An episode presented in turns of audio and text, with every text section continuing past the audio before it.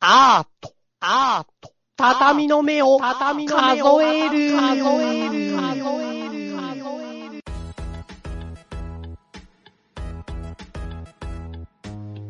いやー、そんな感じです。そんな感じですか。じゃあ、お疲れ様でした。お疲れ様でした。お疲れ様でした。お疲れ様でした。てててててて。何それ何の音え世界遺産の音楽。うん俺もね、実はそうかなって思ったんだけ ど、世界遺産の冒頭のやつかなと思ったんだよね。そうだよ。な、お前が行けって叫ばなきゃいけなかったところなんだ。池のとこは俺じゃないんだよ。ユッスーなんだよ。え、そうなのそうだよ。あ、知らなかっ俺は世界遺産としか言ってないよ。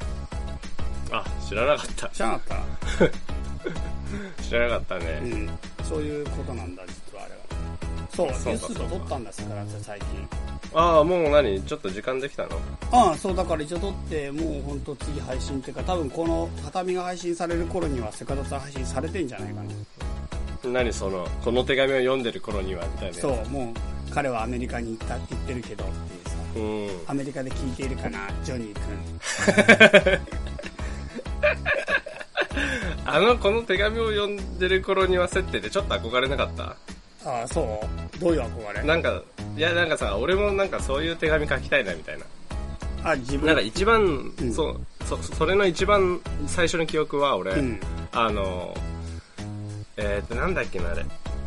えっ、ー、とね、あー、全然名前が出て こない。てか 全然トムク思ルい、ーズ全然思い出せねえっていうのがな思った。一番最初の記憶があって自分で振っといて、ああ、全然思い出せねすげえじゃな。あいい加減にも程がある。え。 じゃあ、その一番最初の話すんなよって思って今。なんで自分が一番不利な、すげえ不利で何も思い出せないやつを自分に振っちゃうかなと思って さ。ああ。いい加減すぎるね、そいつ。 クイズ状態だね。なんクかイズ一番最初の記憶はそ何う、でしょ人うから、え、そういうのの一番最初の曲って何って俺が聞いたら、直弘くんが、あー、全然思い出せねえならわかるけど、自分で、 俺の一番最初の記憶はさ、あー、全然思い出せねえ って。じゃあ言うなよい。い加減すぎるよ。話にあげるのが失礼だよね。 じゃあ言うなよ。 じゃあ言うなよって今心の中じでゃ思あっじゃたあ。言うなよだな。確かに。あの、ちょっと全然話違うんだけど、また。あーで一番最初の曲結局思い出せないのいやいや、ちょっとあのその前に一瞬さ、あの、俺今ね、窓開けて話してんだけど、こはいれ音大丈夫かなと思って。あ俺もう締め切った。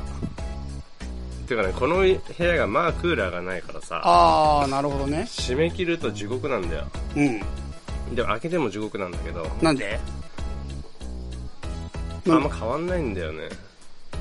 風入ってくる分ちょっといいんだけど、うん。なんだろう。俺、このさ、見られてる感がちょっと苦手なんだよね。なんていうか。え、開けると見んの人が。 いや、見ねえけど、見に来る。なんかさ、見にそ来るの、見られる可能性がある状態にいる俺が嫌なの、こうの。ん窓越しに。うん。うん。で、俺ほら、1階じゃん。でさ、うんその、通り行く人々からさ、こう、み見られる可能性あるわけじゃうん。ん。うわ、気になるって感じなんだよね。閉めようん。あった。う。閉めた。あーよし真っ暗になって落ち着く。真っ暗になるの閉めると。 あ、窓、あ、窓閉めたから。すごいな、それはすごいな。真っ暗だから撮ってんだ。そうそうそうそう、落ち着くわ。うーん。あーあー、世界で俺だけになったわ、今。うん。これで。そっか、よかったね。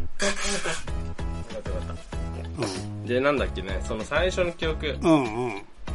あれがさ、俺さ、あのートップガンって知ってる知らない、知知ららなないい。か。そんなの知らない。あのートム・クルーズが主演でさ、その、アメリカの空軍の、うん。あのー軍人の話で、うん。あの、飛行機乗って戦うんだよ。うん。当時ロシ、ロシ当時、当時、冷戦、また冷戦の後の、ちょい後の、あれ、冷戦中の映画冷戦の後の映画かなわかんないけど、まあ、ロシアなんで仮想敵国がう。ん。でさ、その中で、あの、相棒の先輩っていうか先コーチみたいなのがいて、うん。でそいつと一緒に組んで飛ぶんだけどそいつがうん。あの死んじゃうんだよ途中でうん。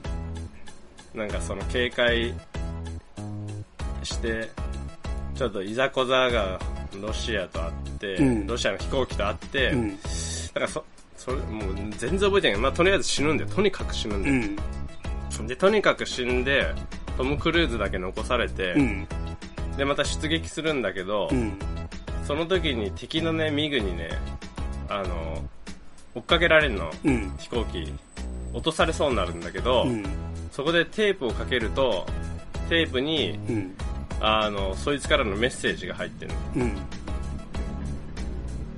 まあ、そのメッセージ全然忘れたしこれを聞いてる頃にはみたいなの入ってたかどうかは覚えてないんだけど、うん。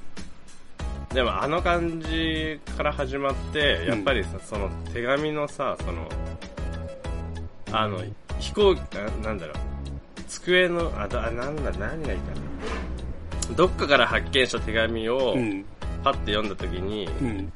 この手紙を読んでる頃には私はもう死んでいるみたいなやうん。つちょっと憧れるよね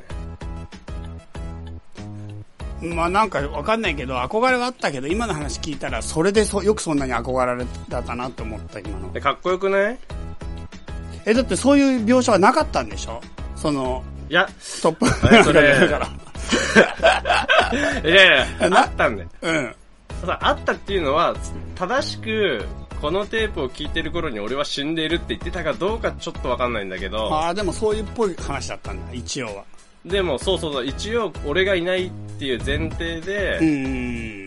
お前これちゃんと聞いとけよみたいなそのあアドバイス今からしてやるからあーでそのテープの通りにこうこう逃げ切るんだよあー、なるほど、なるほど、なるこうほしど。ろみたいなそうあであいつはまだ俺についてくれてるんだみたいなうーん、なるほど、なるほど、なるほど。それは分かそこったにわ。ちょっとね、うんうんうんかっこよさをかっこよさあるよねじゃあそれやる俺とお前でいや、だから、いや、みんながこの畳を聞いている頃には。死ななきゃダメな の。いやいや、いやいや、やりたいのかなと思っ何そてれ、やりたいのか俺なと死思っにて。たくないいよや、。死ななくて、死ぬんじゃなくて、俺らが今はまだ、なんていうか、未来じゃん。要するに、お今撮ってるよりもみんなが聞くのは。まあ未来だね、未来だね。そう、その時のみんなの未来に語りかける感じよ。ああ、そうだね。うん。俺らは別に死ななくてもいいんだよ。未来に語りかければいい。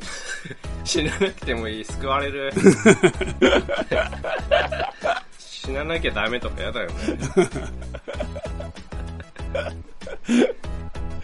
そう、だからそれで、どうかなと思って。じゃあなんかやってみようよ。未来。いいよ。だいどんくらい先だいたい。 2週間ぐらいかな。 2週間か。この、ああ、みんなおはよおうおはよう。この、このラジオを聞いてる頃には、う。うん。やべえ、ちょっと受け狙おうとしちゃって、失敗したな。 なんかやっぱり多少は、 多少はあるんだ、そういう、そういう心が。受け狙って、受け狙ってる時もあるん だ。しかあかも、らさまに地雷に行っちしかもまだ失敗し、なんていうか何も言ってないからだってね。まだ何にも始まってないから ね。ゃう。はい、どうぞって言われてさ、うん言えることって言ったらやっぱ狙っていくしかないじゃん。だって。うんそらね、失敗するよ。そうか。チャイなんかないのそれ。いや、俺憧れてないから別に。え憧れてないの憧れないでしょ、それ。なんでな、え、ほら、しあれさ、仕事辞める時とかにやってくれよかったじゃん。仕事辞めるときにこっそりさ、なんかあの、上司とかさ、仲いい同僚のうんファイルの中に、うん。とかパソコン開けたらそこに手紙が、あってさ、なんか、か。これを読んでいる頃には、俺はでももなうんか、そうやめていいうる、みたいな。以上。なんかさ、それって多分、ギャップ理論じゃない何それなんかギャップがあるとかっこよく見えるとか、ギャップがあると好感度が一気に上がるとかさ、なんかすっごいダメダメに見える男が、すっごい実は仕事できた瞬間にちょっと惚れるとか、すごい意地悪な人が一瞬優しくしてくれるときにちょっとコロっていくとか、なんか、なんていうか、すっごい、その、悪いものからいいものへのギャップみたいなのとか、あとなんか、もう一つの世界を持ってる人が魅力的とか、なんかギャップがあると、振れ幅のある人は、ちょっとすごく魅力的に映るみたいなさ。まあ、映るよね。そう、その時に、それは時間を使ったギャップなんじゃないのあ、わかった。たた例えば、すっごい急いでた書類を、うん。時間差ギャップで、うんやめた後に出すみたいな。あいつあのまま出さないで消えちまったみたいな。うーわ、マジ使えねえって思ってパソコンパッて開けたらあって、うん。そう探してたのはこれかそうな。そう、特にギャップ理論が、は絶対マイナスからプラスじゃなきゃダメなんだけど、だそうかだら、よね。そだうってそうさ、、プラスからマイナスって絶対無理じゃない絶対無理だね。もう本当に最悪な目に遭う。超仕事できて優しい人がさ、うん。仕事辞めた後にさ、みんなの机の中にさ、うん。バーカって書いてあったさ、手紙を全部に残してったらさ、うん。最低なやつだもんね。そうだね。もうそれは別にギャップ抜きでも最低なやつだけどね。 もともと最悪なやつが、それやったら、やっぱりあいつ最悪だったになるから、ギャップ理論以前だね。最悪なことをしたら最悪なやつだね。だからずるいよね。俺とかはほら、人がいいから、大体ギャップ理論が使えないんだよ。いやいやいや、だから、いや、歌川くんみたいに、すっごいズボラで、うわ、ダメだなってやつがギャップ理論を 使えるんじゃん。まあ、ズボラだけど、それギャップ理論使い放題だよ。じゃあどう、じゃあ今から使えばいいってことだよね。そうだからいやいやだからそういうギャップ理論が応用されてるのかなと思ってその時間でもなんかそれはプラスマイナスのあマイナスプラスになるギャップ理論ではなくてなんかその時間が過去と今をなんか超えるギャップになんかちょっとしたなんていうのかなそのあの非日常感みたいなのが一瞬香るところがいいのかなと思ったなるほど。てかさ、うんその、そこまで読んでんだったら最初からややっとけよって話だもんね。普通に考えたらね。そうそうそうそう。でも、なんかやっぱ一つの優しさは、やっぱり、相手の準備ができてない段階で、先に全部アドバイスしても相手には絶対入らないじゃん。なんか先あにそ。れは正しい。そう、だからその時にやっぱ言わなきゃいけないんだよね。相手が本当に困った時にアドバイスししたりとか、本当に必要な時に差し伸べてあげなきゃいけない。でも残念ながらその必要な時に俺はお前の近くにいられないんだ。いる状況あじゃかないっんこいだい。じゃん。ほら、かっこよくなってきた。かっこよくなってきた。だからその時にお前がその時開くもの、お前がその時目にするものに、俺はちゃんと残しておくっていうか。それね、かっこいいよね。だからそこでできたらやっぱかっこよくない、うん。お前、あ、わかった。俺何がかっこいいかってさ、その、うんお前がそれが必要な時が俺にはわかるみたいなやつ。うん。あの、お前は今その時じゃないけど、それが必要な時が来ると俺は知っているみたいな。そしてそれはこの時だ、みたいうんうんうん。しかもその時な。あいに、つそこまで、みたいな。あいつの、そいつの動きの中のパターンの中に忍ばせておくってことだよね。あいつはこの時そう必そうそうずそう音楽をかけるって、その音楽のとこに、そうそうそう、それそれ。ああ、それ確かにかっこいいね。でも、トム・クルーズがそこで本当に音楽聴きたかった場合 ね。マジやだよね。うーわ。俺の大好きなこのミックステープ。あ の、お気に入りを作ったあのカセット。うん。それ、あい、おっさんの声で全部台無しみたいな。上から上書きされちゃってるんでしょ上書きうで。わ、このテープに入れてみや かよよりにようっねてえ。ラジオをさ、ラジオでずっと待ってかかったっていう瞬間に録音してたよ。いやこちょっとずつ集めても一番のお気に入りテープに、おっさんが、やあ、トム、みたいなさ。いや、やあ、トムってお前この状況考えろよ、みたいな。そうか。それはどっちが上回るんだろうね。感動が上回るか、お気に入りのテープを失った苦しみ、く、くる、悔しさが上回るのか。やっぱ悔しさじゃん。だって今聞いてたらノリノリでやりきれたかもしれないのに、説教聞くわけだから。いや、でもやっぱりそこまで思ってくれた優しさは結構伝わるのと、その人が死んでた場合はやっぱりそれ形見になるから新しい価値が出るよね。 まあ確かにさ、それで生きてた場合ちょっとはずいよね。その、隣にいるみたいな。それ最悪だよね。あれ隣に一緒に聞くんでしょ自分の声 を。いや、トム、お前がこれを聞く頃に俺は当てて、え、お前、そ、何そこにいるやんみたいなさ。ちょどうする無言になるしかないかな、やっぱりちょっと。それで笑って顔がつかな。いや、だからテープ入れようとなった瞬間に、いやいや、そのテープ今日はやめようって言って差し替えだろ。でもトムはこれが俺のお気に入りだし、ピンチの時はいつもこれって決まってるからって言うじゃん。うピンチの時はこのノリノリのやつで乗り切りたいんん。だでもそれを聞くと今俺はピンチになっちまうんだよって さ叫ぶしかないでしょ、それお前 だけじゃなくてこの空間には俺もいるから、つって。俺の、俺のお気に入りを聞けみたいなやつかな。それじゃないあれだよね、それかあの、俺の、その、おっさんの声が流れ出した瞬間に、うん。サプライズって叫ぶかだよね。自分がそう、おっさんが。そしたらごまかせそうじゃないいや、それ、え、どうなんだろうそれごまかせられる、ごまかすことできるのそれなんで。わかんない。そんなんで解決できるのそれ。 いやでも、なんとなくさ、そなんの、か、サプライズって言って解決できることが世の中にはあるのなんか解決しそうじゃないその、あーみたいななりそうじゃないその、 そういうことだったんだ、みたいな。うん。大丈夫だと思う。そう。そうか。うん。なるほどね。そうだよ。うん。じゃあみんなが聞く頃には。あー続いてたんだ。それ他にあんのなんか気になることとか、かっこいいと思うこととか、最近のこととか。最近ね、最近のまあ話あるんだよね。最近あるんだよ。何がいや、なんかいくつかあってさ、おう。まあ、まず一個軽めのね、うん。この間さ、その、俺、あの、夜中に金庫図行くんだけど、うん。あ、金工事って夜中もやってんの24時間やね、あの、やってるとこあんだよ。へえ何店舗か。すご。そうなん、すげえん、いや、マジで金庫図すごいんだよ。うん。あんだけいろいろやってくれて安いからね。うん。で、金庫図行って、で、うん本出してもらってる間に、うんその、あの、祭壇とか製本とかやってもらってる間うに、ん。松屋行こうって思って、うん。でね、もう全然金がないもんだから、うんその、松屋ギリギリ松屋なの。松屋ギリギリ松屋。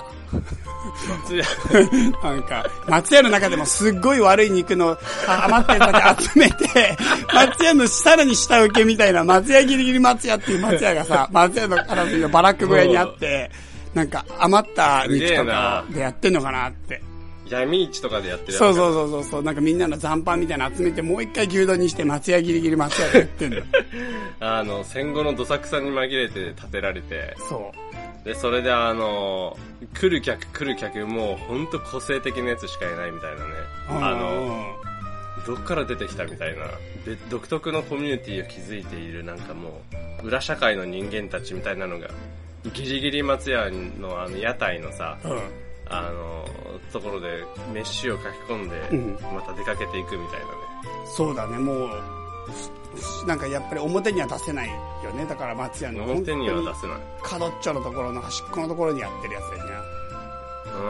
うん、普通の人が来て座ろうとするとすごい周りの人からギョロッとしてね、見ギラられッて、とあの、ゴッホの描いたジャガイモを食う人々みたいな感じでしょ。何 そんな目つき悪いんだよ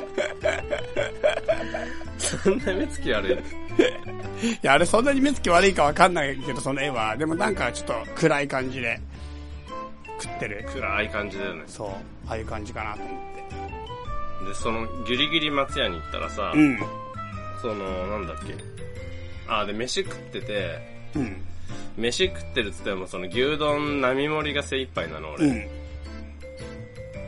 ギリギリ松屋の中の牛丼並盛りを買うことがもう本当に究極に腹減った時の選択肢がこれだみたいなさ。うで、ん、食ってたらう、ん、その、女の、俺一人で、あの、店の中にいたんだけどう、ん、女の人がやってきてう、ん、で、なんかじっとあの、券売機見つめてう、ん、で見つめた後に店員さんのところに、うん、あの、タタタタタってかけてってうん、なんか話してんだよ。うん、で、俺その時にね、ほんと食うことに夢中だったの。うん。もう、すごい勢いで食ってたの。うん、お腹ペッコペコだったし、うん、もうさっさと、さっさと食い終わって裏家業に手を出さなきゃと思って、裏社会に手を染めなきゃ裏社会に手を、まあ、近いけど、 いやいや近いけどあんま変わん、あ、そして何回も言いはな言い直す話でもな いけど。でさ、それで、よーくね、その女の人で、それで話した後に女の人出てったから、女の人ね、な、なんつったんだろうって思って、うん。ちょっと冷静になって記憶をさ、こう、戻してみると、うん。女の人が言ってたのが、うん。 150円で買えるもの何かありますかって言ってたんだよね。うーん。で、それも、俺がもうそれをもう一回冷静になって思い出した時には、女の人も行っちゃってるとこだったから、うん。もう、なんちゅうかさ、その、うギリギリ松屋でさ、うん。俺が松屋の波を食ってる中で150円だけ握りしめてきてう、ん。しかも結構普通に若い人なんだよ。うん。若い女の人でちゃんとした服、ちゃんとした服っつうかさ、そのなんかこじゃれた服を着ててさ、うん。で普通に入ってきて150円だけ握りしめてくるっていう状況ってどんな状況だろうみたいなさ、うん。そんだったらいやそんいや俺もものすごい腹減ってる中で食ってたから、うん。相手ももしそれだったら全然もう残りの200円出すよみたいなさうん。思ったけどもう行っちゃってたね大変だな。そんな状況があるんだ、日本で。いやだから俺もびっびっくりしたというかさその深夜3時とかでさ多う分ん。 3時4時とかで、まあ、電車もないだろうしうん。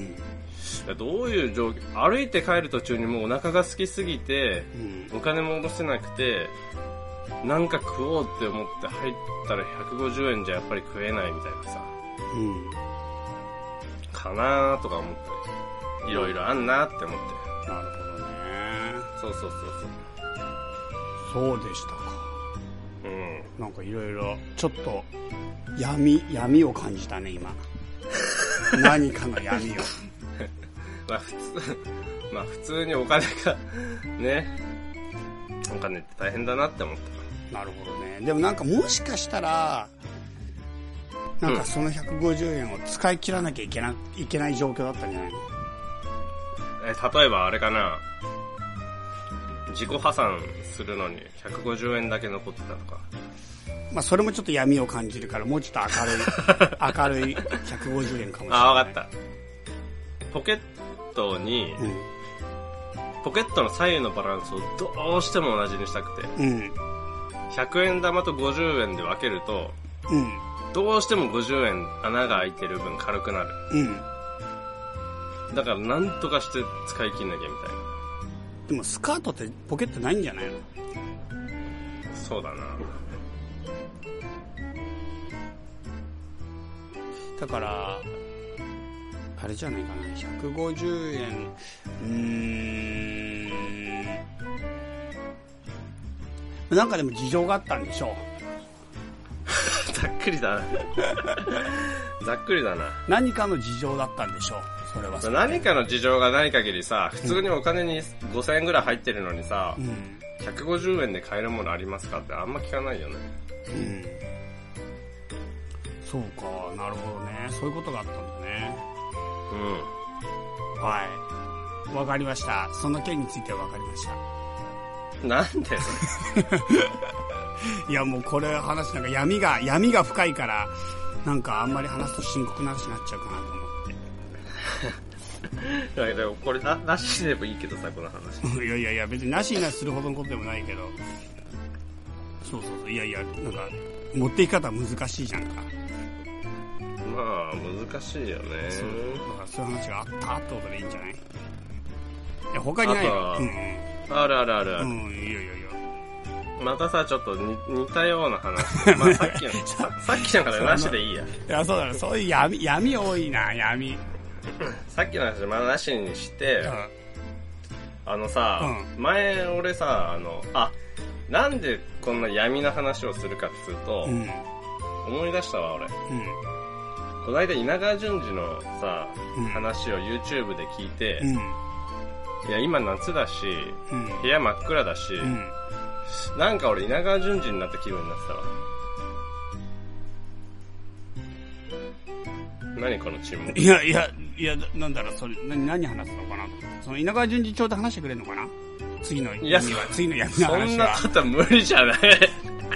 次の闇の話はどういうテンションで来るのかなその闇の話ああ、稲川淳二帳って、稲川淳二帳って難しいんだよね。なんか稲川淳二のさ、その、うん悲鳴の上げ方。俺聞いたことないえ、聞聞いたことないのうん聞いたことないのに、うん俺が稲川淳二帳で話してもしょうがなくないいやだからそういう感じなのかなってわかるじゃんああ、そうか。逆にそれで学ぶってことだそう逆輸入とりあえずね、あの、えっ、と、やだな、怖いな、やだな、やだな、って言いながら、うん絶対やめないっていうのと、うんあとね、悲鳴の上げ方がね、うんうーうーっていうひ、あの、ほ怖い目に遭ってる本人がうんそういう悲鳴を上げるの。キャーとかじゃなくて。うんうーうーって思って、みたいな感じ。やっぱりオリジナルわかんねえとは、 わかんねえな、全然。何言ってんだろ、この人って普通に思うな、なんか。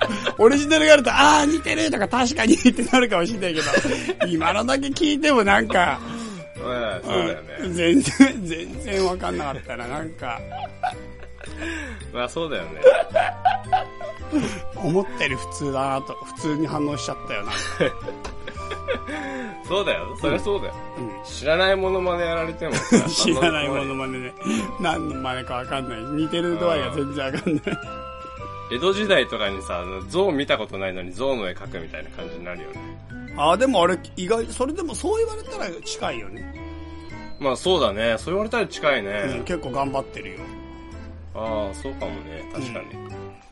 そうかもね。うん。まあまあまあ。まあまあ、それ、とれ、まあ、と、とにかくよ。うんうんうん。とにかくよさ、うん。俺さ、あの、過払い金の話あったじゃん。あったあったあったあったあった。気になってね、あれ気になるね。結局どうなったのか。前いや、あれ続きがあんだよ。おうおう、それ気象聞きたい。でさ、その、とりあえずね、俺なんとかね、用意したの、26万円を。おお、すごい。すごいでしょすごい。すごいんだよ。でも、いつでも返せるんだよ。うん。あの、もう封筒に入ってるから。うん。封筒に入ってるというから、まあ正直に言えば、あの、あのね、うん。あれに挟まってる。これに挟まってるんだよ。あの、英単語2001、河合塾シリーズ。なんでそんな本持ってんのいや、なんか俺多分ね、受験勉強の時にこれや、買って、うん。それ以来多分ずっとある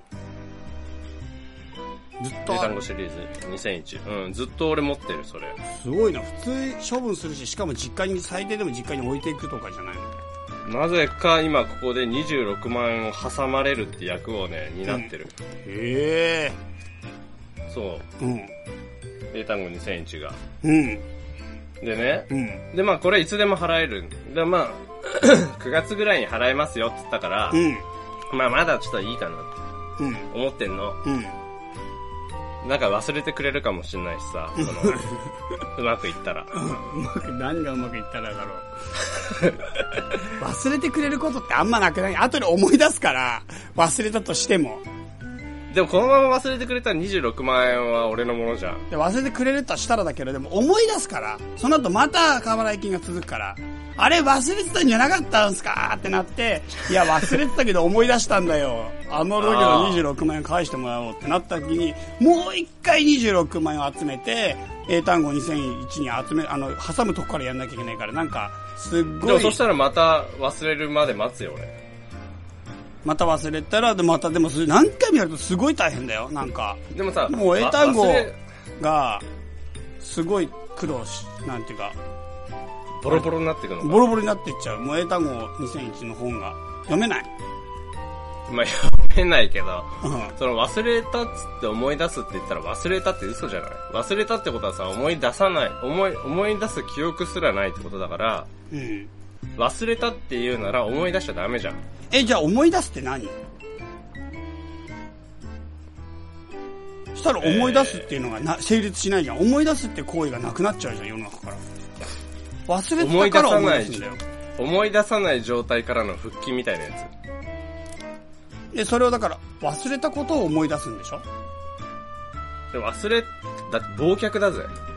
え、でも、もう、思忘却だよ。思い出すはリリマインドするんでしょだから。その忘却したものが出てくるんだよ。だから B、B、B マインドの状態じゃないから、それ、エタンを2000 2001の、あ の、俺ら今使ってんの。俺、あの中に出てくる単語だけしか使っちゃダメだよ、言っとくけど。今この会話で使えるのはちょっと、 B マインドって何その単語入ってないでしょ、2001の中に。いや、そもそも B マインドって単語がね、あるかどうかいや、俺もそうう。思う。俺もそう思う。だから、俺は一応、その、リマインドはあるから、2001の中に絶対。だから、使っていいと思って今使ったけど。でも B マインド、B マインド的なやつないのその B マインド。何 B マインドって意味が全然わかんない。歌にありそうじゃない ?B マインド。T ボランとかの歌に。え、だから、どういう意味なの ?B マインドは。えじゃあ常に、常にマインドに、こう、マインドの中にあるみたいなやあなんか、マウントされてる状態つ。マイマウントじゃないよ。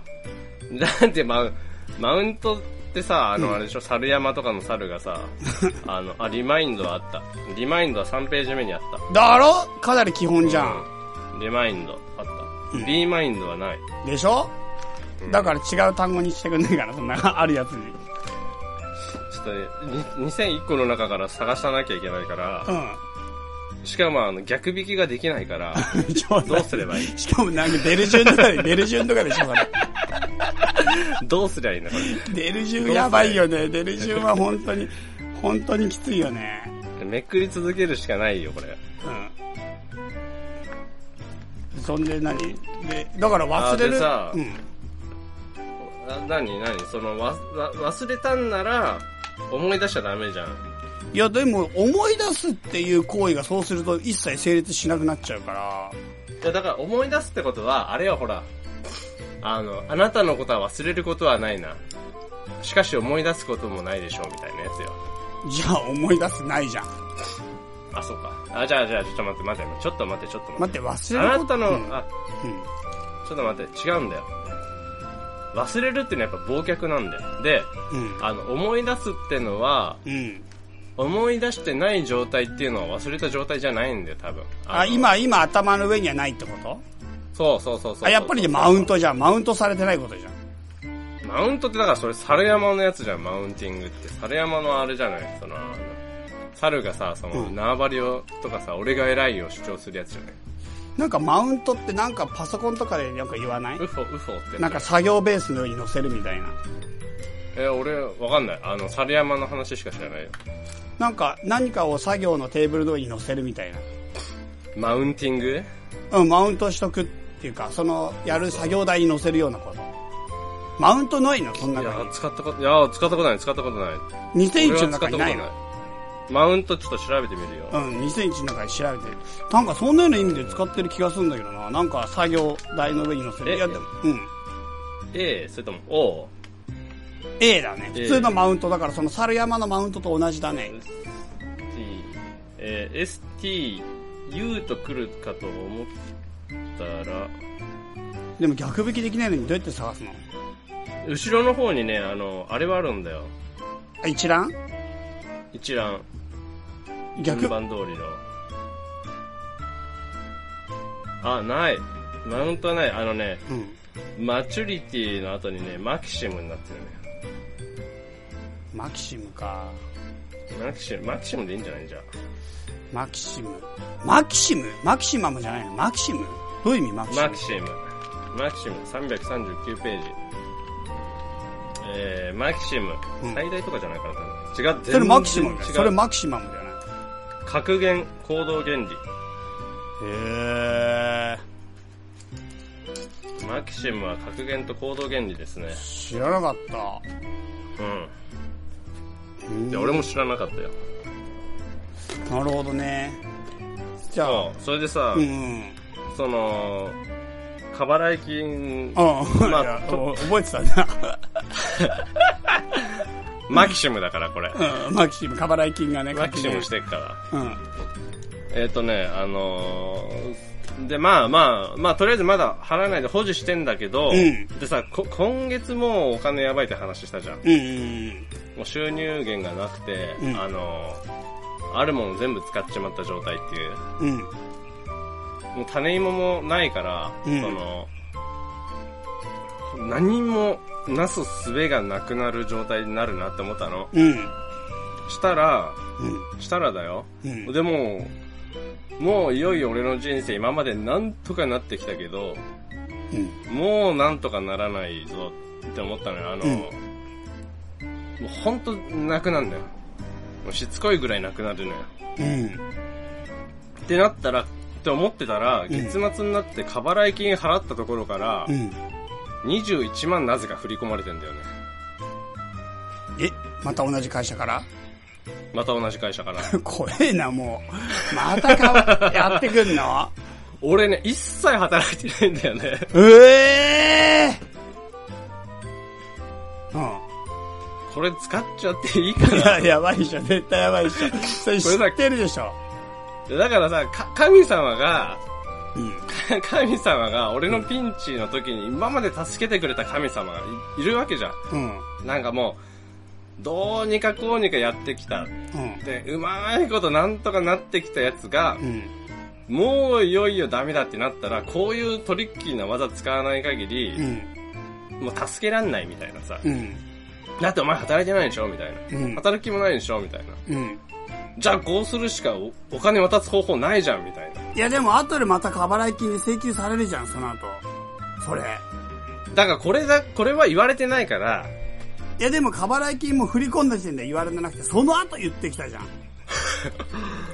でもこれバレてないんじゃないさすがに。だからこれどうしたら、この、これどうしようかなと思う。この金、怖どういしようかな。な。怖いな。どうしたらいいかね、これ確認するのも確認してないんだよね、まだ。えそれでも、にそれ確認したついでに、ああ、すいません、また間違えました。ああ、間違いついてる思い出したんですけど、この前の26万でそれも持ってかれて、すべて持ってかれるぞ。だからなんか一瞬手に入れると思ったものも含めて全部持ってかれる。合計51万持ってかれるんじゃなやべえ、それは痛え。いの それ超落ち込む。それは痛え。痛いけど、無で理もだよそれしかないんじゃないこれ、今聞いてる感じだと。 無理だよ。なんかさ、もともと全部俺の金じゃない けど、そうなんだよね。だからいざ悔し50万持ってかれると思そうっただらかさら、悔しいんだよ、この話は。無理だよ、それ。どうしようかなと思って。だから悔しいんだよね。どうしようかね、これ、本当に。すでにもう当てにしてるけどね。や新しくか、新しく金貸し始めたのかなっていうぐらいタイミングよくお金を貸してくれるんだよね。。すごい。いやいやいやいや、いや、貸してくれるってなんかいいのか悪いのかだよないや、でもね、ほんとナイスタイミングだよ、全そう。部。もうナイスタイミングって感じ。そだってほんと、あのさ、すっごいさ、その、なんていうの。ゴール前まですっごいいいポジションに走ってってさ、ボール飛んできたらさ、やっぱ、う。うん。ナイスタイミングでシュートするじゃん。うん。そのボールは、今ゲームで使ってるボールじゃなくて、うんあの、ただ渡しただけのやつだからって言われても困るじゃん。困る困る。いや、ほんと困るよ。でもなんでかしそうすると、やっぱり最終的にそれってゴールになんないじゃん。なん、あ、そっそう。か。いや、 でもさ、ナイスタイミングでパス回ってきたら、やっぱり、ねえ、あーなんか目の前を例えば歩いたらすっごいなんか美人の女性が裸でいてで、うん誘われちゃったらう行くしかないでしょみたいな話じゃないそれってすごい罠で本当はもん。もう罠って分かってる。う罠でわ007。罠に決まってんじゃんそれだっておかしいじゃん007だったら、その瞬間に頭を打ち抜いてるぐらいの罠なんだ。そうそうそう、明確にそんなことはありえないし、そんな人が急に白人の美女が、急にそんなあらわな姿でやってしかも、いきなり。り回転ベッドが置いてあってね。そう、回転ベッドを張って奥でどっち、こちらへどうぞ、みたいな感じになった時に、罠にそれ決かあまのってるけど行っちゃうやつじゃん、したら。エマニュエル夫人みたいに足をパタパタずっと組み替えてるみたいなやつ。うん、そう、それで手で手招きするんだよ。足をもうパタパタパタパタパタパタパタパタパタっそれやばくてない手行っ招きたらやばくないそれ。まあ言ったらやばいねうん。でも、もう、そんな、そんなタイミングでそんな来たら行くしかないやんって言ってるような感じじゃないのえ、ダメかないや、わかんないけど、なんか別に正当なお金かの可能性もあるから、なんかあの、それこそ未払い金の可能性もあるじゃん。ああ、未払い金の可能、今まで可しかなかったのに、みが出てくる。そう、未払い金だから、すいませんでしたって感じで振り込んどきましたっていう話かもしれないから、そうでもいいんだけど、ただ問題があって、うん。未払い金と過払い金の合計で結局5万払うことになる。うわぁ。5万も痛い。 だから、だから結局、 5万取られる。5万取られる。 5万は払うことになる。どっちにしても。無理だよ。無理だよ。無理だよ。 無理だよ。たやだっ、ぱり、ただ遅かれ早かれ真実は訪れるから、なんか俺は真、俺はもうその場合だったら、うん。やっぱり先に俺だったら確認しちゃうね、もう。そんでもう、早くスッキリしたい。先に使っち ゃって、またなん、あー、またちょっと、あの、あれ、なんだっけ、あの、あるじゃん、よくさ、あの、松締めの翌月、翌々月払いみたいなやつでさ、あの、うんあれ、先にもう使っちゃって、うん。あー、ちょっとあのー経理上、あのー5ヶ月後になっちゃうんですよ、みたいな。なんか、過払い金にしちゃうってことでしょ、それを。そもう、意図的に過払い金にしてしまえっ て。う。だってお金ないんだもん。もう、まあでもその先ね、どっちが悪いかって言ったら、振り込んだ方が悪いからね、それだってね。そう困っだよねちゃうからね。いや、本当に、だって本当に困るよ、それは。だって振り込まれたら自分のお金だと思うのが、まあ言ったら普通だそうだよ。よね。だって、飯屋入っていきなりカレーライス目の前にトンって出されたらさ、うんあ食っていいのってなっちゃうじゃんね。いやだからそれはさっきの家帰ったら急に美女が横たわってて、え、なんか何してもいいんすかみたいな状況にとりったから、それはいいわけじゃない。いいわけじゃない別に。試されてんのかな、俺。そうそう、いいじゃあわけじゃない。飯屋行って急にカレーライス置いてあったから、食っていいわけじゃないだっ。て飯屋飯屋行ってさ、水出てきたら飲むじゃん。まあ水トぐンらいっなて。水をされるじゃん、うんでしょもう水ぐらいなので、。め、だから俺の場合は、飯屋行って21万トンって置かれた状態だよ。だからそれ普通は取っていいと思わないかあら。だ思わないから、だっ普つ通はっ。て言ってただ、ただとりあえず自財布に分のポッケに入れられてるから、今回は。まあそうだよね、そうだよね。ねじ込められてるから。飯屋、飯屋行ってさ、うんしたら店長が出てきてさ、うんあ、どうもどうもっつってさ、俺のポケットにいきなり札束を突っ込んだ状態だもんね。いや、それも飯屋の設定いらないから、普通に。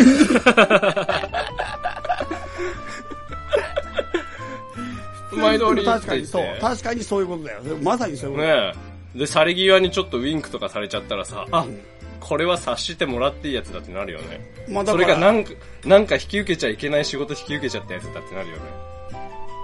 やだからそれは怖いよね。後からその分、なんとかって言われたら。ただばた、地獄のただ働きさせられるのかなあ の、あの、地下でさ、うん。あの、ずーっと木の棒を、あの、円柱、あの、木の棒をずーっと押してる仕事あるじゃん。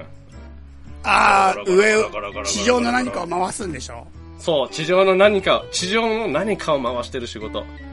あれじゃない、あのー、ガラガラガラキンデル大工とかの風車のやつの、風車の風がない時に人道で動かさなきゃいけなくて人力で、それを、ってことは、下で回すん今風に言っじたゃらないあれか。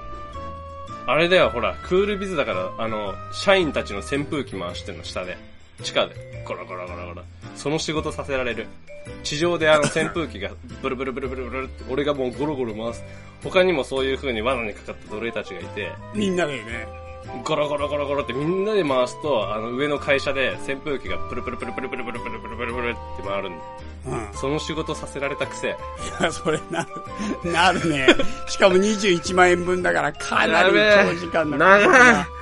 そう絶だね対時給さ、1000、1000円とかじゃないじゃん、それい。や、そんなのだってもう最低賃金明らかに下回ってるから、地下社会だから。そうだよね。ギリギリ、ギリギリ松屋の社会だから、うん、もうすっごいやばいよ。一杯5円とかでしょギリギリ松屋の値段。あ、そうなのそんなに安いのギリギリ松屋って。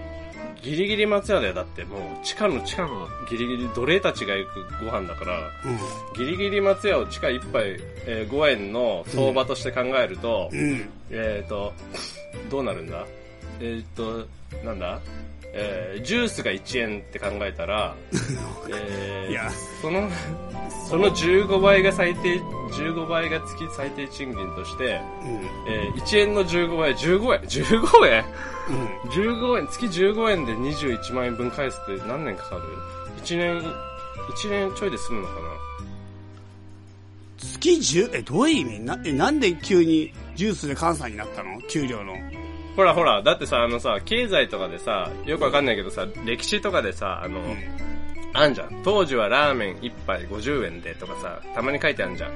あのいやでもでもなんか物価のあれを分かるために。どっからでも成立しないやつじゃん今の話なんでえだってさジュース1杯例えば1円だとしてもなんで15倍したのが月額になるの、ほら、ジュース1杯100円で、月15万円がバイトの人の相場だとしたら、うんえー、月15万ってさ、なんとなく東京で生きていくには、ギリギリぐらいな感じじゃない家賃払って、もろもろやって、みたいな。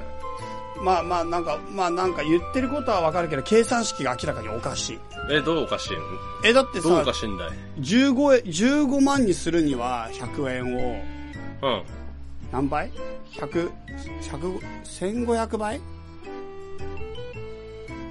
すんじゃないしわかんない、そこら辺難しいからさ。うん、だからそれがさっき15倍にしかなってなかったよ。難しいだからなおかしいっしょ。だから余計、もうそれだけでもう余計働くことになる。マジか。うん、さっきの計算で騙さされったきのら。、さっきの計算ならもう一生働くことになる。く。さっきの計算文ももう、ケーキに、ケーキに入ってくるかな。計算間違、あの、計算も自分でさせられて、あの、地下に降りる入り口で。で、お前この計算で、えー21万もらったろ、みたいな。で、何年働くことになるか計算しろって言われて、俺すごい罠にはまったね。そしたら。大変だよ帰ってこれないぞもう地上に帰ってこれないね。それうんやべえ、この金使っちゃったら帰ってこれない。うんでも使うしかないっていう状態あるじゃん。は今それ。あやばいなやばいとこにいるじゃんそしたらそうなんだよ。うん闇社会の入り口じゃんそう、闇社会の入り口に立ってんだよ、今俺。やばいんだよ。うんなんかもうどうどう収集すりゃいいのこれ最後 話としては闇社会の入り口に立ってんだやべえんだよっつってそうちゃんちゃんって。だそその時に、あの、嫌だな嫌だな怖いな怖いなって言いながら、あの、うん階段を降りてくんだよ。稲川淳二は。うん。で稲川淳二なんて最後どうなの最後人死ぬのいや、大体、だあのしあのね、知ってる死んだら誰も怖い話を伝えられないから、ん。生きて帰ってくるんだよ。だって死んじゃったらその怖い話なくなっちゃうもん。うん。だから必ず生きて帰ってくる。じゃあ一応生きては帰ってこれるんだ、21万使ったとしても。まあ、いつか帰ってくれんじゃないだから、あの、嫌だな嫌だなうーうーただいまってなるんじゃないまあじゃあ使ってもいいんじゃないのそれだったら。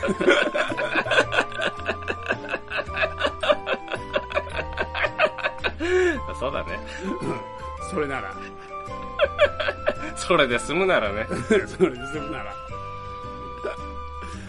ほどね。 そうそうそうそう。こんな感じか。そんな感じですよ。はい。じゃあどうしますかメールコーナーでもやれますかまあ、やってみましょうか。メールが実は開けられないんだよ。なんでメールコーナーやりましょうかって言ったの誰だよ。うんメールのパスワードがわかんない。マジか。じゃあ何これから送られてくるさ、うん。数々の名文メール、もう何万通がもう一生見られないってこといや、実はパソコンからは入れないけど、携帯からは見れるんだよ。あー、なるほどね。ログインしっぱなしってことか。そういうことです。ふんふんふんふんじゃあ、ちょっとやってみましょうか。じゃあ、メールを一ついきましょう。ふん。はい。はい。お客様へ、このメールはグループ、グループがセールスにおすすめです。以下は商品のイメージをご覧いただき誠にありがとうございます。弊社は AmazonJP で営業することです。主にはペット用品が子犬の首輪とハーネス、猫ちゃんの首輪とリードなどです。メールにどれの素敵の好きになったらご返信お願いします。もしこちらの品物が、日本語むちゃくちゃすげえな。そうでしょもすごいっしょじゃないでしょそれちっちゃくて、ご意見提供してもよろしくお願いします。お客様の要求のために新製品を開発し続けています。もし、このセールスメールが好きになったら、メールに友人を加えていただけませんかもし、こんなセールスメールが好きじゃなくて、教えていただけませんかお忙しいところは申し訳ございません。どうぞよそ、よそしくお願いいたします。って言って、猫の首輪のプロモーションキャンペーンっていうのが来ました。それだけしか来ないのか。いやいやいやいや、これが一通だから、しょうがない。それを読み上げる必要あるだって。いやいや。いやでも、なんで最後まで読んだのなんで最後まで読んだのいや、これ、これだってさ、これ、なんていうか、いろいろ不思議があって、うんまず一つはこんな Amazon のプロモーションみたいなメールが来たのは初めてだ。しかもこんなに文章が、要するにこれ、直訳っていうか、自動翻訳でもないんだよね、明らかに。なんか、えどうぞ Google 先生じゃないんだよ。だって、よろしくお願いしますっていうのはわかる。よそしくお願いしますがならないから。ああ、まあそうだよな。そういうところとか、なんか、まあ、文章がものすごく変なんだけど、なんか、何言ってんかまず意味わかんないし、もっとすごいのは、こんなに意味わかんなくて日本語でもなくて超やばいメールなのに、うん。うちらっていうか歌川くんが猫が好きだってことが分かってここにメールしてくるって。ああ、やべえ。分かってんのだって猫のメール、猫のキャンペーンのメールしか来てないんだよ、うちらには。じゃべえ、バレてるんじゃん。そう、だから、おいこの人たちは日本語全くわかんない、明らかに外人の、しかも自動翻訳でもない内容で来てるのに、歌川が猫好きで猫の首そこだ輪けは分かをったプロモーションしてくるの。え、アドレスに、猫、ラブラブ猫、キャットみたいなの入ってないの入ってないの。じゃあ、ほんとなんかでバレたんだ。そう、しかもなんかでバレて、日本語わかんない人が、自動翻訳じゃない手法を使って、我々に気合猫のプロモーションしてくるの。ね宇宙からのメッセージぐらいの気合はあるよね。えすごくない まあす、す、す、すごいっていうのと、あとさ、あの、俺ちょっと聞いてて思ったのが、うん俺が海外に出してるメールってそんな感じかなって思っ てさな、んでいや、意外にこれ、俺が海外に出してるメールって、それ、そんな感じの印象ある可能性すげえあるよね。怪しすぎる。怪しすぎるよね。その返信ねえわ。ああ、だからいつも返信来ないのそれ返信ねえよ、それ。そんなん じゃ。歌川と申します。新しい写真のプロモーションみたいなさ、その感じなわけでしょうん。それ、確かに、スパムか、スパムか変なやつと思われるもんね。だって。それは返信ねえわ。まあ、そ謎うだがね一個解けた。あ、そうか、よかったよかった。役に立ったじゃん、このメールも。役立った、役立った。はい。ということでそれは返信し、まなあい、と会社名は言わないですけど、ありがとうございました、この人たち。ありがとうございました。あの、勉強になりました。勉強になりました。はい。じゃあ、次行きましょう。えー、はいえっとね、どれがいいかなじゃあ、タロサさん行きましょう。はい。えー、とチャイさん、歌川さん、はじめまして、太郎さです。毎回配信を楽しく聞いております。お二人の話は時になるほどと思い、時に自分ならこう考えると思いながら、しっかりと聞いたり、聞き流し、流しっぱなしにしたりしています。移動中や寝る前に聞くのにちょうど良い番組です。ところで、お二人、今回はお二人に質問があってメールしました。私は今、世界旅行の最中なのですが、ずっと心にモヤモヤを抱えたまま旅行をしています。あ、世界旅行の最中なんだ。最中なんですね。実はこの人ね、うーセんカンドにもメールくれたのに、ついこの前。うーん、じゃあまだや全然ブラブラしてるかな、どっか。多分ね、今頃どこいるかなこ。のメールを読む頃には私はってやつじゃないやべえ。え、どうしてると思うこのメール読む頃に私は。なんだろうね意外に日本に帰ってたら悲しくない俺はね、一番嫌なパターンは、うんあの、シリコンバレーで働いて億稼いでいますみたいなやつ。え、なんで旅行中、旅行中なのにだからもう、だからさ、ほら、天才とかはさ、もうそんな関係ないから、うん。いきなりシリコンバレー行って、俺を雇えっつって、その、うんちょっとこれやってみろみたいな。パパパパ、よし、今日から、今日から働いてもらおうみたいな。奥だって言って、ドンって、テーブルに。うんあの、あれ、あの、あんじゃん、あの、食堂のさ、あの、うんお盆、食堂のお盆に、満札をびっちり積まれてえ、なんで、なんでお前のイメージは、あの、食堂で必ず現金のやり取りがあるのなんか、絶対おかしいなと思うさっきから、食堂を返する必要が全くないんだけど、なんでお前のイメージの中にいつも食堂で現金をやり取りしてるの なんでだろうな。いや、おかしい。なんでだろうな。なんかおかしいんだよな、それか な。そんなイメージ、どこで、どこでそれ植え付けられてるのその食堂。食堂でわかんない、わかんない、わかんない。どこだろ うな。どこだろう食堂でやりとりがあるでしょ。いや、ほら、でもさ、あの、マフィア映画とかさ、よくレストランとかでさ、うんあの、悪い話してんじゃん、ほら。あの、一番奥の部屋に行ってさ。でもカウンターじゃん、今のさっきからその話。いや、 まあそうだけどさ。 松屋とかでやりとりしてんじゃん。だっておかしくないそ れ。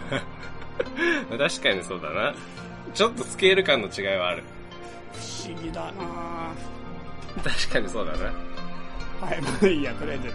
えっ、と、それは去年の夏、私がまだ働いている時のことなんですが、職場でリオオリンピックの話になった時に、岩手県出身の45歳の A さんが、そういえば地元の友達がオリンピック候補にまで選ばれたんだけど、それを蹴って漁師になったやつがいたな漁師。へえ、な、何で候補になったんだろうね。ね何からの漁師なんだろう。はいえ。はいと。いうので私が、金メダルではなく、金メダルを取りに行ったのですね。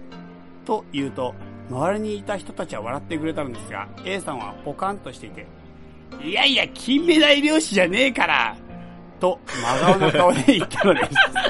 正解。A さん正解。普段は冗談を言い合うので、てっきり、何くだらねえこと言ってんだよと笑って終わると思っていた私は、何も返すことができず沈黙してしまいました。あの時私は何て返せばよかったのでしょうか。お二人の返しで、ぜひとも私をスッキリさせてください。このままでは旅行に集中できません。よろしくお願いしまわあ、そんな悩みを抱えたまま旅行してるのか。す。なお、畳の目ナンバーは9番、ポジションはトップ下を希望します。ということでした。ポジションってわかんない。ポジションがあるんだよ。きっと何かな。ポジションがあったんだ。多分。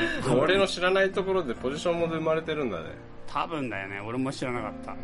そうか、ポジションはあれだよ、あの、あの、扇風機回す奴隷のうん。 4本目。歌楽何本目にいんの 俺、あの、一番楽な7本目にいる。そう一番楽なやつよりちょっと辛いとこ7本目のあの棒ちょっとガタガタしてて抜けそうだから、あの、うんあんま強く押さなくていい。押してるふりだけするやつ。そっかそっか、うん4本目の人たちはかなり頑張んないといけないみんなの 分あもうめちゃくちゃきつい。4本目。棒が、 棒があの、他のよりだいぶ短いから、あマジ超きついじゃん結なん構で力入れなきゃダメ。それ工夫し それ多少工夫してくれるだけで能率上がるんだけど全体としてはダメダメ、もう罰だ。だ、奴隷だもん。何した、何されてもしょうがない。どんな意地悪されてもしょうがないんだよ。マジかようそっかまあそういう感じですねで旅行に集中できないって言ってるよん。そうか。うん金目鯛じゃなくて、金目鯛、金、たまにさ、あるよね、そのギャグ通じないとき。うんああいうときどうしてる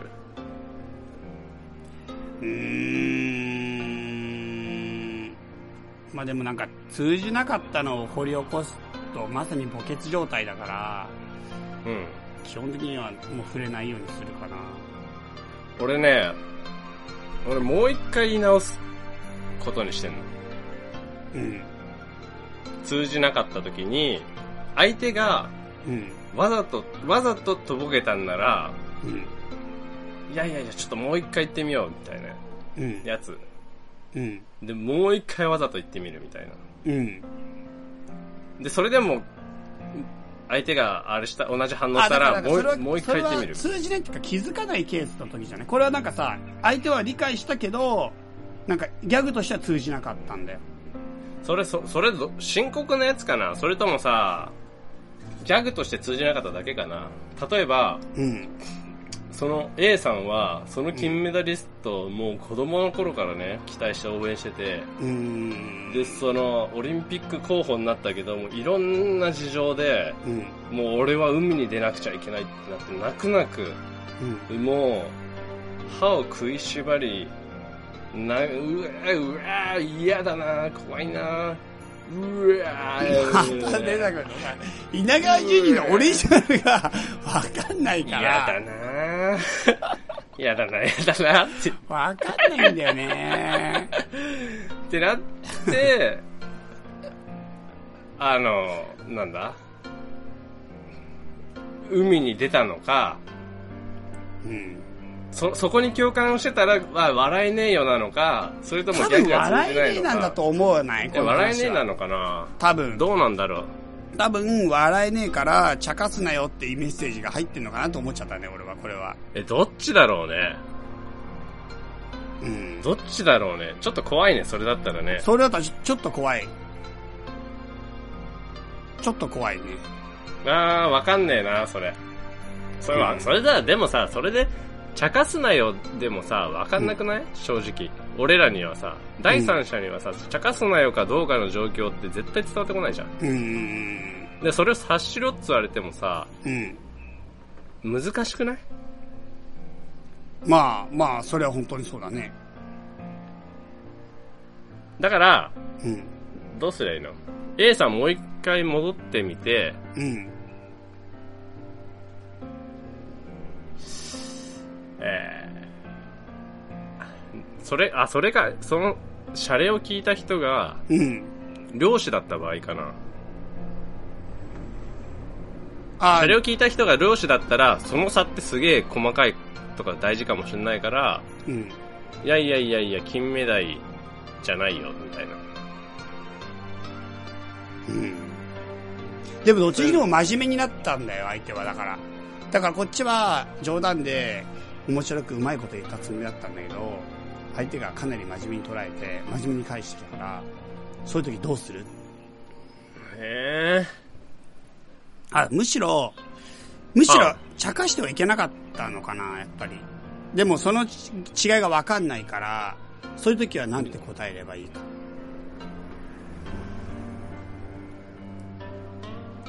なんえか、え茶化せそうな内容なんだけど、茶化したら、なんていうかな。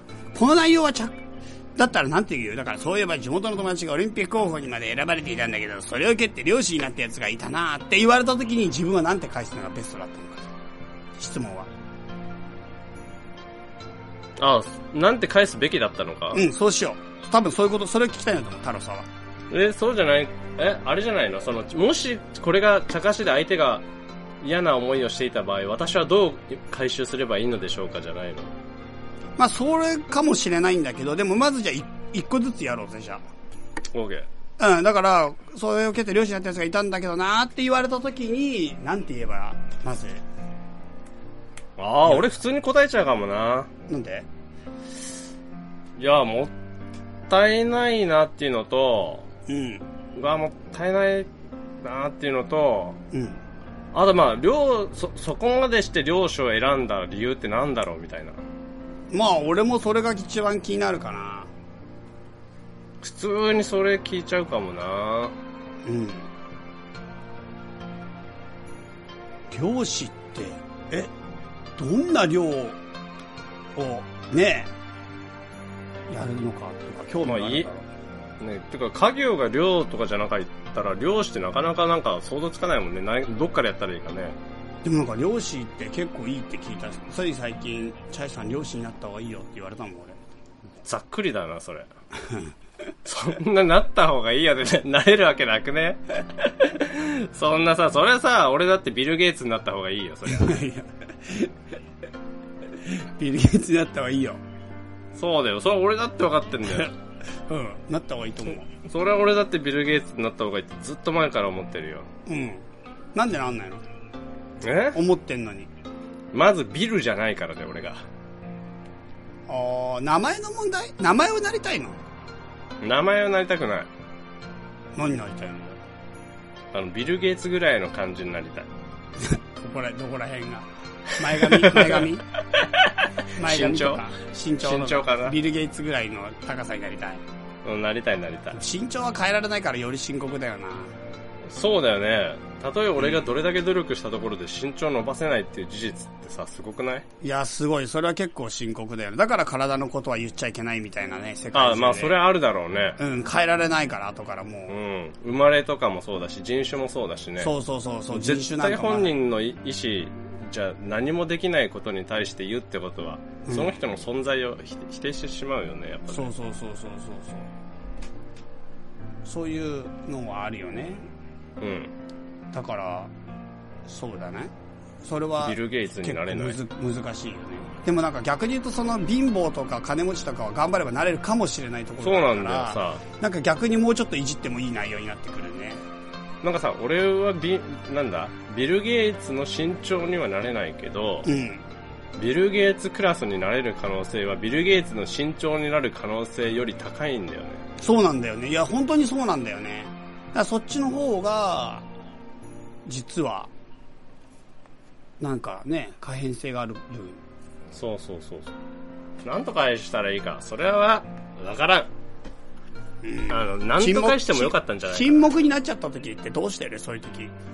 俺もう一、だからもう、ギャグで進むんだ、ギャグで進むんだったらもう一回言うけど、もう一回、いや、金メダル女子じゃねえからって言われたら。それがなんか怒ってる感じだったら、うん。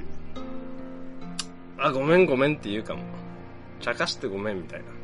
言え、じゃあ言えるかな勇気いるなそれって。でもこれ、そういう風に返してきたってことは、やっぱ多少怒ってるじゃないけど、なんていうか、否定的な感じよね。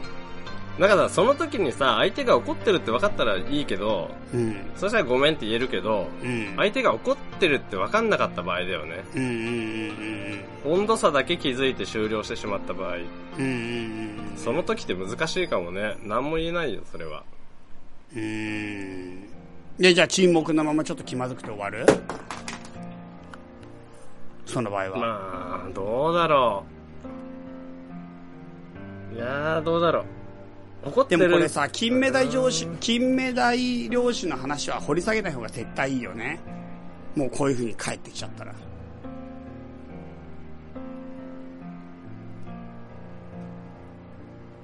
えー、え、もうい、え掘り下げるって、例えば、なん金目で、鯛漁師じゃねえんだよって。おい、じゃあ何の漁師なんですかっていうの。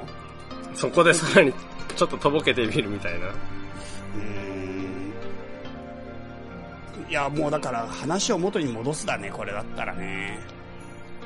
ただ難しい、こういうのは、本当に。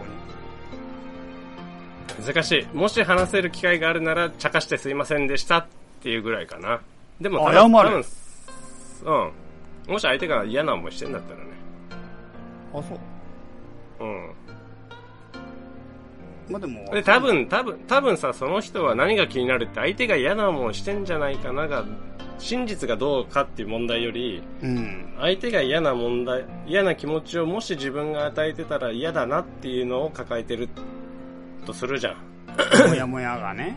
うん。だったら、謝ってスッキリするから謝りゃいいんじゃないなるほどね。うん。だってその人、結局はさ、その、相真実がどうとかさ、その、うん。相手がどうとかっていうよりその人はそういうことがあるなら謝りたいなっていうその人自身の問題だからうん、あ、すいません、すいませんって言えばいいってこまあもしそ、まあ、今からいきなりすいませんだとちょっとわかんないから、とまあ、そのもタしイそミングので。とそういやもうメールでもななんでえ、もいい今から今からよだってそれが気になってんでしょああ、もやもやして旅行できないからね。そうだよだったらもうメールでもう言っちゃえばいいのよあの時もしもしかして俺これずっと気になってうん。もう、どうしようもない。もう気になって気になってしょうがないんだけど、みたいな。うん。だからちょっと、ごめん。あの時気悪くしたらマジ、ごめん、つって。うーん。茶化す、茶化したけど、本質的に茶化す気はなかったみたいうん。な。で、それなるほどです。うん、それで済むんだよ、多分。うん。うん。わかりました。ということで、太郎さん参考にしてください。はい。はい。じゃあもう一個行きましょはいはいはいはい。う。えっ、ー、と、畳ディスカス楽しかったです。南のタコクラゲさんから。チャイさん、あかりさん、畳ディスカスありがとうございました。楽しかった。参加するにはかなりハードルの高い謎のイベントだったので緊張しまくっていたのですが、堂々と畳好きを公表できるのが嬉しくて幸せな時間でした。音源を聞いている時の皆さんの真剣な様子、自己紹介だけで1回目のディスカッションが終わっちゃう感じ、落ち武者って言葉だけで笑える素晴らしさ、初めてあかりさんに会ったリスナーさんの反応、もう全てが最高でした。本当にありがとうございました。畳聖書にチャイさんとあかりさんのサインもいただけて、毎日眺めてはニヤニヤしています。次は歌川さんにサインをいただくのを目標に明日も一日頑張りますタコクラゲさん。なるほど。いやいや、畳ディスカス。はい。そこんのな前楽しかったのかなこの前そう、博多でやって、やらせてもらったやつです。うなんと感想沖縄から、沖縄から来てくれたの。畳ディスカスのあ感そうな想の実は結構来てるんだけど、うーん。みんなすごく喜んで参加してくださって、沖その縄中かのら一来たの人かで。す。そうなんですよ。そうかそうか。そんなわざわざね。うん。ほんとわざわざ、それだけに来たのかなすそげえなれだけで来たんだよ、タコクラゲは。すごいやつなんだよ、あの人は。ただのクラゲじゃないからよな。タコのクラゲってことうん、本当にすごいクラゲだよ。クラゲの中でも特に優秀でいいクラゲだと思う、俺 は。それ何の話それ。 えいやいや、タコクラゲいいな、いいやつだなって思って。いあ、そういうことタコクラゲ、タコクラゲっていう生き物が本当にいるわけじゃないや、いるらしいよ、タコクラゲあ、がいいつるだんだ。えー、そうかうそんうか。なるほどね。そんなタコクラゲさんに何かメッセージありませんかあメ歌川ッさんセーかジらも。俺なんか求められてたっけ、メッセージ。いや、歌川さん実はこのメールの中でほとんど登場してこないんだけど。そうなんだよ。あんまコメントしようがないんだよ、俺だから。その、感想言われても俺何もしてねえからさ。そうそう、そのでも、でも俺は今そう期っすか待してるのはトップガンみたいに、タコクラゲがこれを聞いてる頃にはっていうのを今歌川さんにやってほしいんだよね。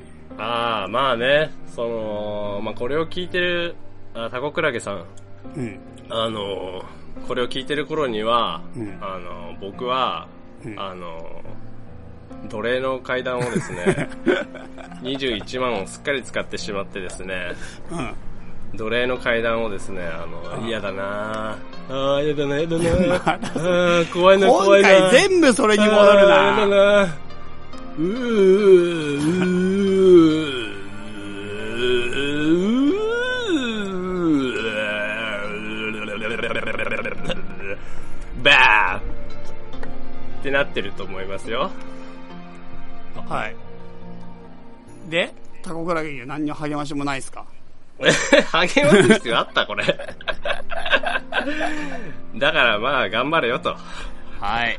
というわけで、タコクラゲさん、頑張ってください。トップガンとかでさ、その、んすげえピンチな時にテープ流してさ、うん。まあ頑張れよぐらいだったら嫌だよね。具体的なアドバイスないやつ。そうだね、具体的なアドバイスなんもないのね。頑張れよって。俺はもう死んでるから、頑張れ。あとよろしくな、みたいな。まあまあ、そのぐらいの感じですよ。はい。わかりました。こんな感じかな、メールはじゃあ。はい。ではい。また、メールも皆さんお待ちしてますので、歌川チャイ、アットマーク Gmail.com ということで、どうぞよろしくお願いします。はいはい、お願いします。はい。じゃあ、中にはまたやりましょう。とりあえず今回は終わり。お元気ではい。では、さよなら。はい、じゃあ、ここで、チャイネクストからのお知らせ。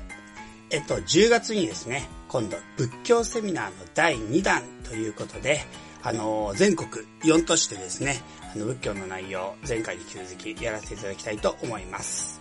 内容としましては、今回はですね、大乗仏教の交流ということで、大乗仏教の起こりと主な大乗仏典の紹介ということで、まあ最初、大乗仏教の成立、中国における仏典翻訳、インド仏教と中国仏教、翻訳における諸問題と大乗仏教の本質、そして天台大師、これはですね、まあ中国における、あの、競争反逆と言いまして、まああの、中国にね、たくさんの仏典っていうのが、ランダムに翻訳で入ってきたのを順番に並べ替えるということで、まあ、一定の見解というものを東アジア全体に与えた人物なんですけども、こので天台大師という人物についての、まあ、説明、そして最後、日本への仏教の伝播。まあ大体おおむねこのような話をですね、あの、したいなと思います。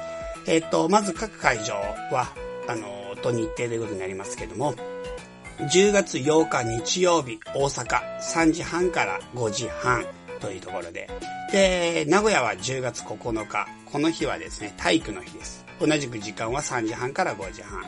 博多10月15日の日曜日、3時半から5時半。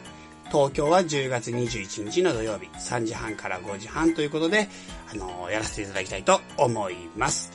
当日ですね、あの、4月の時は全く資料を用意しませんでしたけども、今回は簡単なレジュメのようなものを配布する予定です。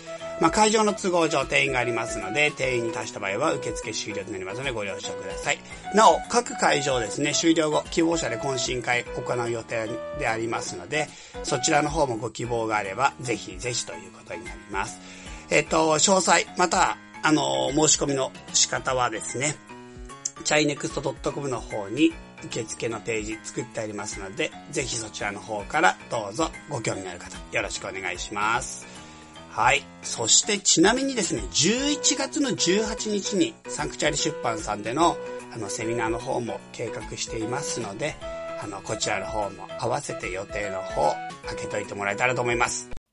この番組は、たびたびプロジェクトと、ちゃま会議の提供でお送りしたんだからね。